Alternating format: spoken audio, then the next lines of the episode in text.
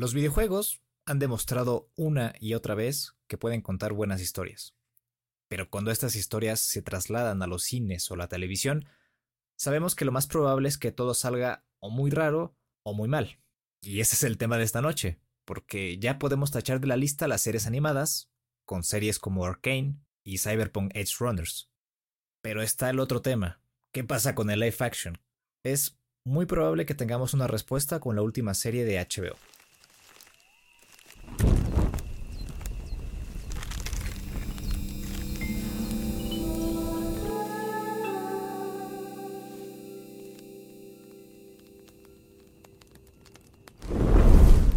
¿Qué va a pasar entonces con la serie de The Last of Us?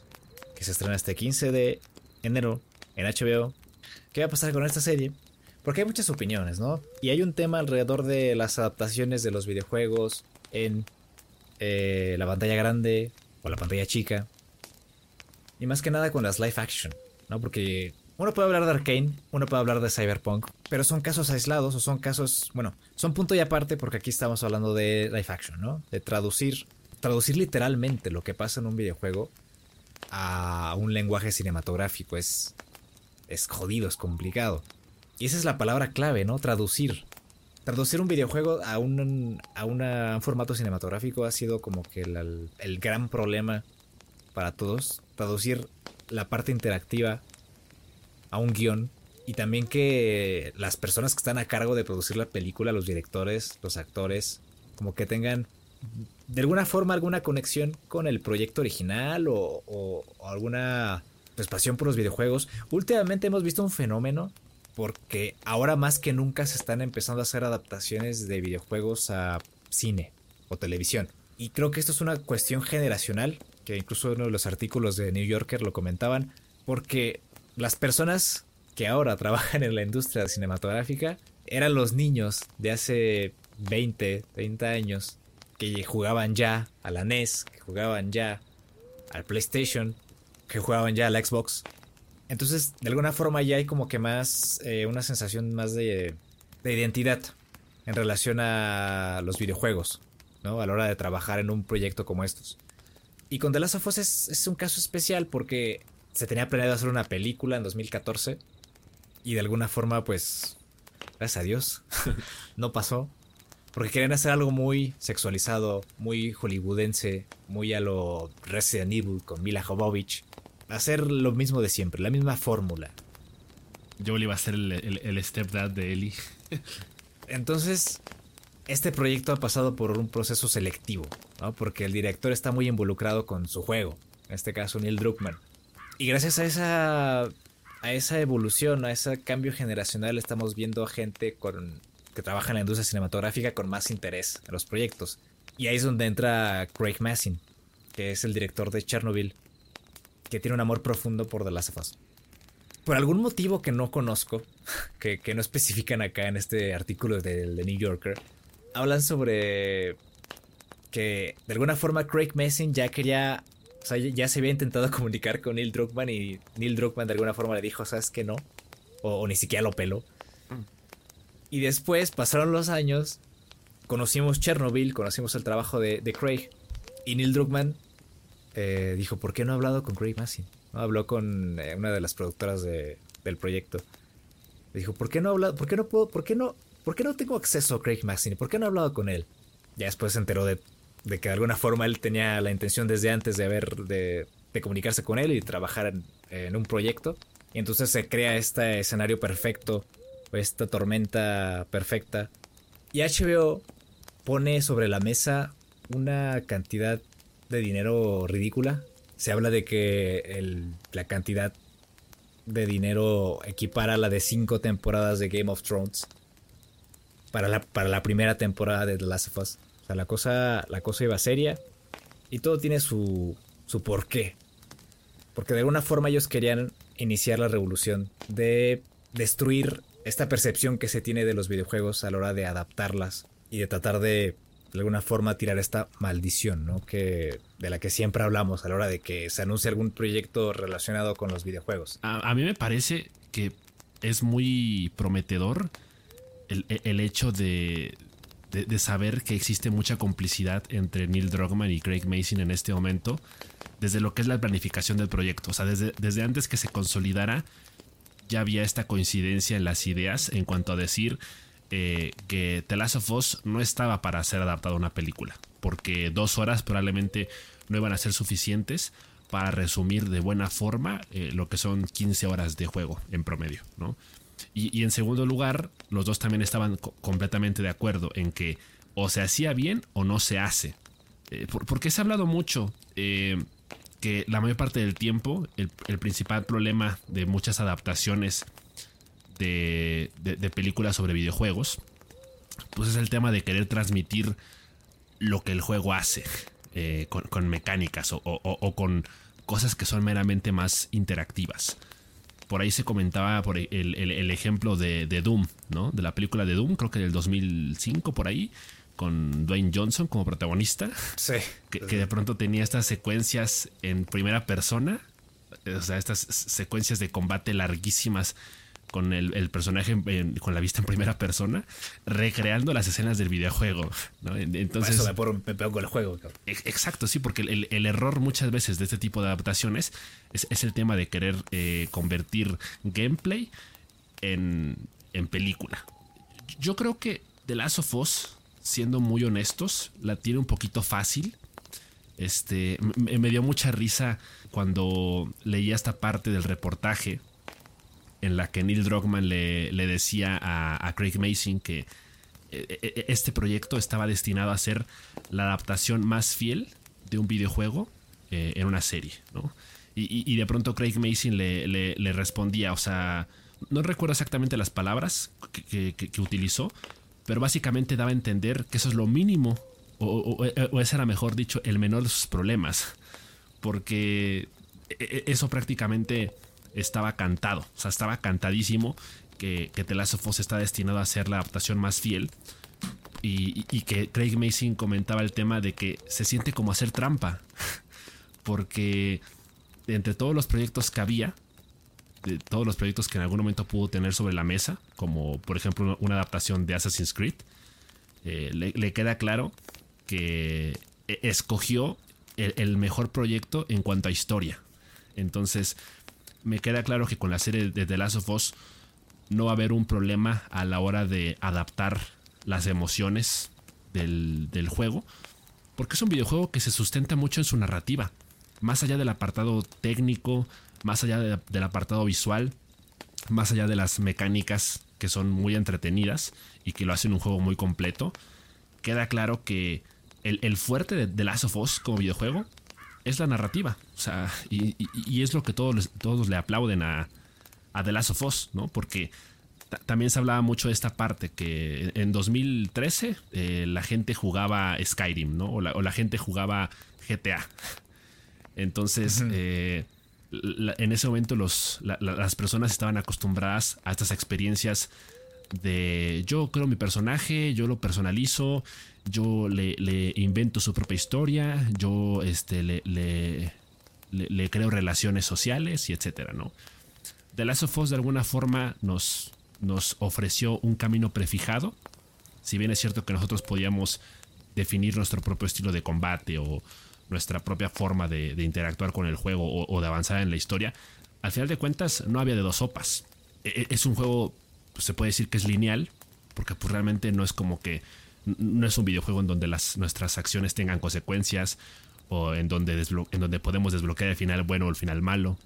O sea, e, e, era muy importante para el videojuego que se siguiera una sola línea discursiva en donde la narrativa realmente tuviera un impacto y en donde los personajes tuvieran mucha profundidad. Lo que logró The Last of Us, que le permitió consolidarse como uno de los mejores juegos de la década y uno de los mejores videojuegos de la historia probablemente por eso, ¿no? porque a nivel narrativo hizo cosas que otros videojuegos no habían hecho. Y, eso se ha convertido en un parteaguas. Entonces, a mí no, no se me hace, pero para nada complicado imaginarme una serie de, de The Last of Us, porque ahí está el pan. Tiene todo para convertirse en una serie. O sea, es, muy fácil de ver. Digo, incluso hasta nos podemos ir por la parte chusca, ¿no? Porque, digo, sabemos que los detractores de, de Naughty Dog y de Sony, pues en los últimos años se han dedicado a decir que Sony solo hace películas, o sea, que ni siquiera hace videojuegos, son películas. Eh, películas interactivas, ¿no? incluso en su momento, cuando salió la película de Uncharted, pues estaba este meme, ¿no? De el vato que llevaba su control al cine y por accidente presionaba el triángulo, omitía la cinemática y la película se acaba en menos de 10 minutos y serían los créditos, ¿no? Incluso hay, este otro meme, este, que pues yo no sé qué tan verídico sea, ¿verdad? Digo, o sea, hay, que entender que es un meme, pero eh, eh, está esta... Está, esta portada de The Last of Us. Es una película pirata. O sea, es una película de estas que compras en el mercadito, ¿no? Por 10 pesos. Sí. Entonces está la portada de, The Last of Us. Tiene otro nombre, evidentemente. Algo así como de Los Supervivientes, algo así, una mamada así. Y, la premisa del meme es, encontré esto en casa de mis abuelos y literalmente es, es, una, es una recopilación de todas las cinemáticas con un poquito de gameplay. Y, dura como una hora y diez, ¿no? Entonces la, parte chusca es, esta de lo, lo, lo, ingenuo es a lo mejor que pueden hacer algunas personas de que si literalmente tú le muestras todas las cinemáticas de The Last of Us, en una de esas sí te viene pasando como película. A mi papá le pasó con la de. con, Star Wars Jedi Fallen Order. Estaba viendo todas las cinemáticas. No, estaba viendo el gameplay entero en YouTube. Ajá. Y hasta que yo llegué le dije, oye, ¿estás viendo. ¿Estás viendo el gameplay del juego?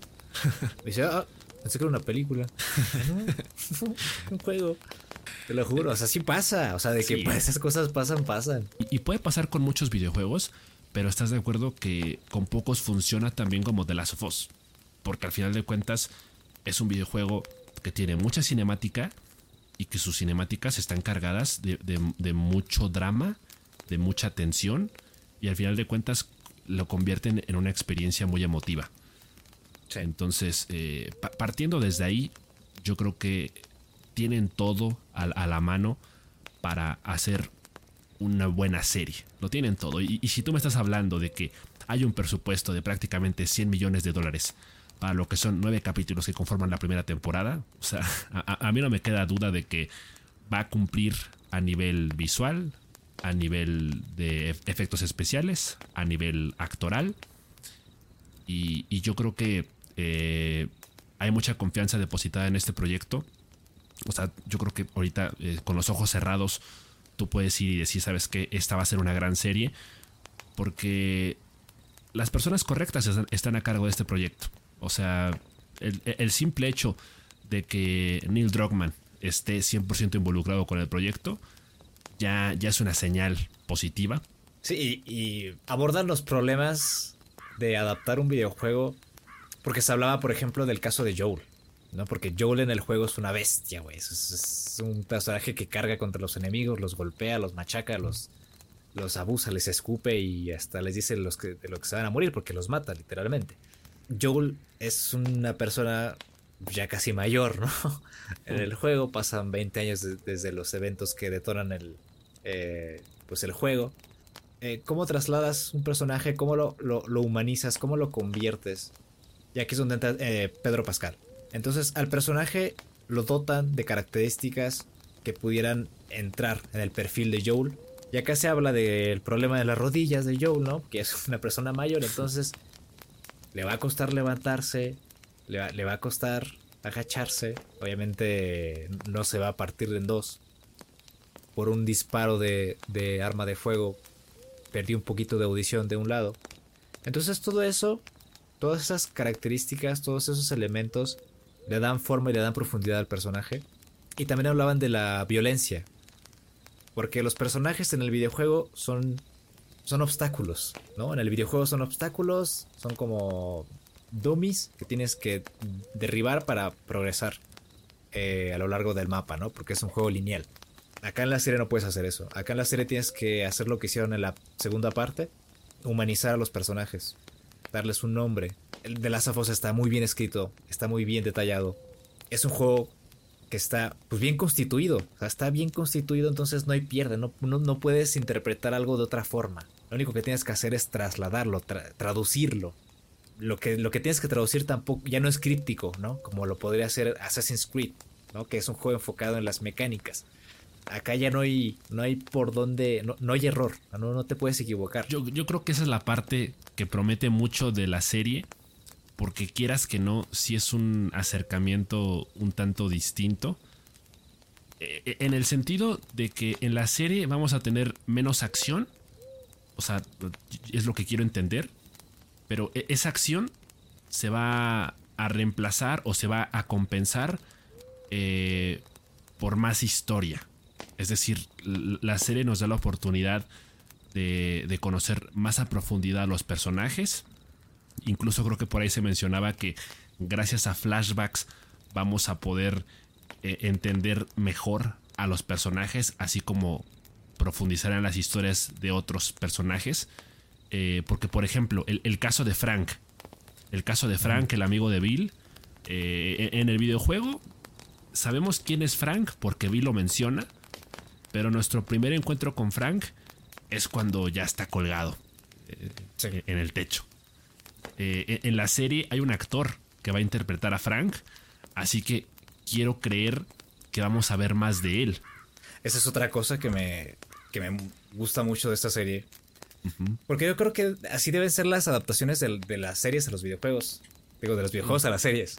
¿no? Eh, profundizar en, esos espacios, en esos huecos que no tuviste oportunidad, cosas de las que no tuviste oportunidad de hablar en el juego por, por tiempo, por, por dinero, por lo que tú quieras, pero que también son importantes. La mamá de Ellie, eh, a mí son cosas que se me ocurren ahorita, ¿no? La mamá de Ellie, la historia de, de Frank con, eh, con Bill, cómo Joel conoció a Tess, quizás un poquito ahondar más en, la relación de Ellie con, con esta Marlene y el tema de su mamá. O la relación de Joel y Tommy.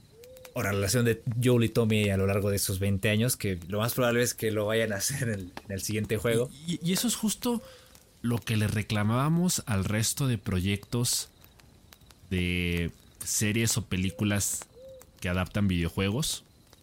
Eh, y, yo te voy a ser muy claro, yo, no quito el, dedo del renglón eh, en el sentido de que si se hacen series o se hacen películas o se hacen cómics o se hace lo que sea para expandir un videojuego, yo prefiero mil veces que la historia sea complementaria.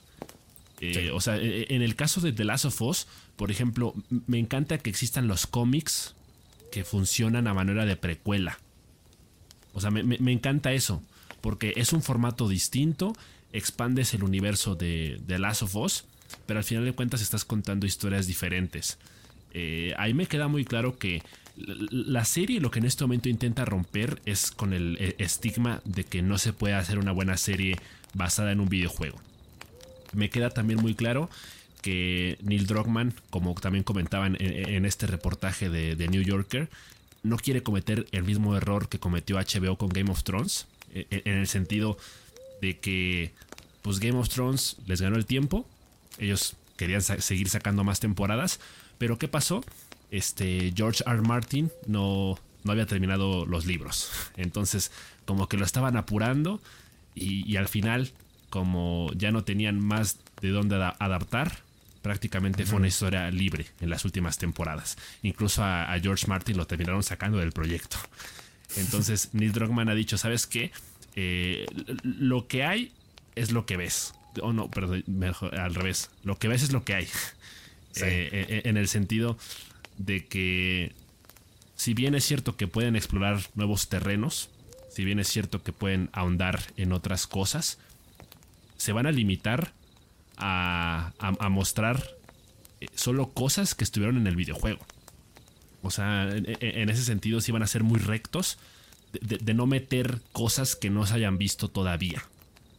Sea, va, a ser una adaptación, por, eso se dice muy fiel al videojuego, porque, o sea, hasta donde llegan los, los, los eventos del primer juego, quiero creer que hasta ahí va a llegar por lo menos la primera temporada.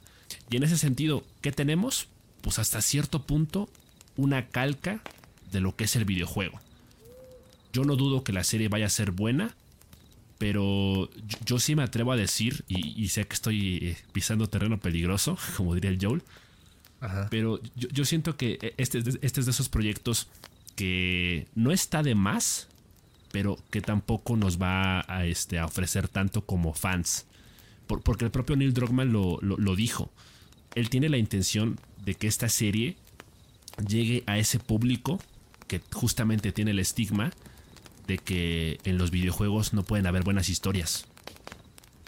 Y The Last of Us es el videojuego que demostró que, se puede. O sea, que puede haber una buena narrativa que sustente y que complemente una buena mecánica. Eh, entonces ahí me queda claro que eh, esta serie apunta mucho al, público nuevo y al público joven.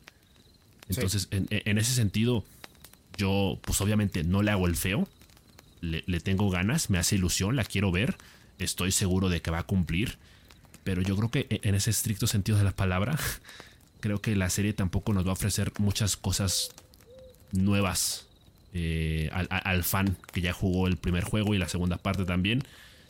Y, por eso te digo, o sea, no quito el dedo del renglón en pensar que yo prefiero, desde mi muy humilde punto de vista, que eh, este tipo de proyectos alternos o, secundarios, un, videojuego, una película, un cómic, este, sean complementarios. Al final de cuentas, pues es una adaptación. O sea, yo también tengo que entender esa parte, ¿no? Es, una adaptación. O sea, lo que es el primer juego es lo que se va a traducir en, en, la serie. Por eso tú comentas muy bien el, tema de que es prácticamente una traducción de un formato al otro. Y, eso es lo que se le tiene que aplaudir a la serie, eso es lo que se le, tiene que evaluar realmente. Pero sí, tampoco nos hagamos ilusiones de, que vamos a ver más de lo que el primer juego mostró. Porque yo creo que estoy seguro de que para esas cosas eh, Neil Druckmann prefiere, o sea, preferiría mil veces sacar antes otro videojuego que, mostrar cosas que no se hayan visto en el videojuego en la serie. Yo creo que van a ver este tipo de de cositas, como te decía, de información muy valiosa. Para mí, por ejemplo, te decía lo del tema de la mamá de Ellie. Ver un poquito de cómo era la vida antes de eh, la, pues la, pandemia eh, con Joel, su hija, qué pasó con su esposa. Ese tema lo tocan en el primer juego. Eh, Ellie le pregunta, pues, qué pasó con ella. Y él decide cerrarse y decir nada, ¿no? O sea, evitar el tema. Esas son cosas, esos son detalles que cada, cada vez que juego The Last me carcomen la cabeza. Y son, son preguntas que. Por las que yo quiero una respuesta. O sea, yo la verdad, si veo esta serie es por Pedrito Pascal. Eh, por Bella Ramsey. Y por lo bien que está el proyecto en apariencia. Y por estos detallitos. O sea, yo creo que estos detallitos son ese 70% de las razones por las que quiero ver la serie. Porque yo sé lo que va a pasar. Pero también quiero ver cómo se comportan los infectados en esta adaptación. Quiero volver a visitar esas cinemáticas, esas secuencias, la escena del rancho. Hay cosas pequeñitas que me, que me empujan mucho a, ver la serie. Y estoy de acuerdo. O sea, la, serie tampoco se va a ir por las ramas. No, no se va a convertir en algo más. Pero yo sí agradezco mucho que que llenen huecos, que haya que hayan estos elementos dentro de la serie, eh, porque yo creo que esos son, son cosas que un fan agradecería muchísimo. Pienso mucho que los detalles pequeños son los que van a terminar haciendo la diferencia. Sí va a haber oportunidad de profundizar en muchas cosas y de justamente dar respuesta a, esas preguntas que a uno como fan le surgen cuando juega los videojuegos.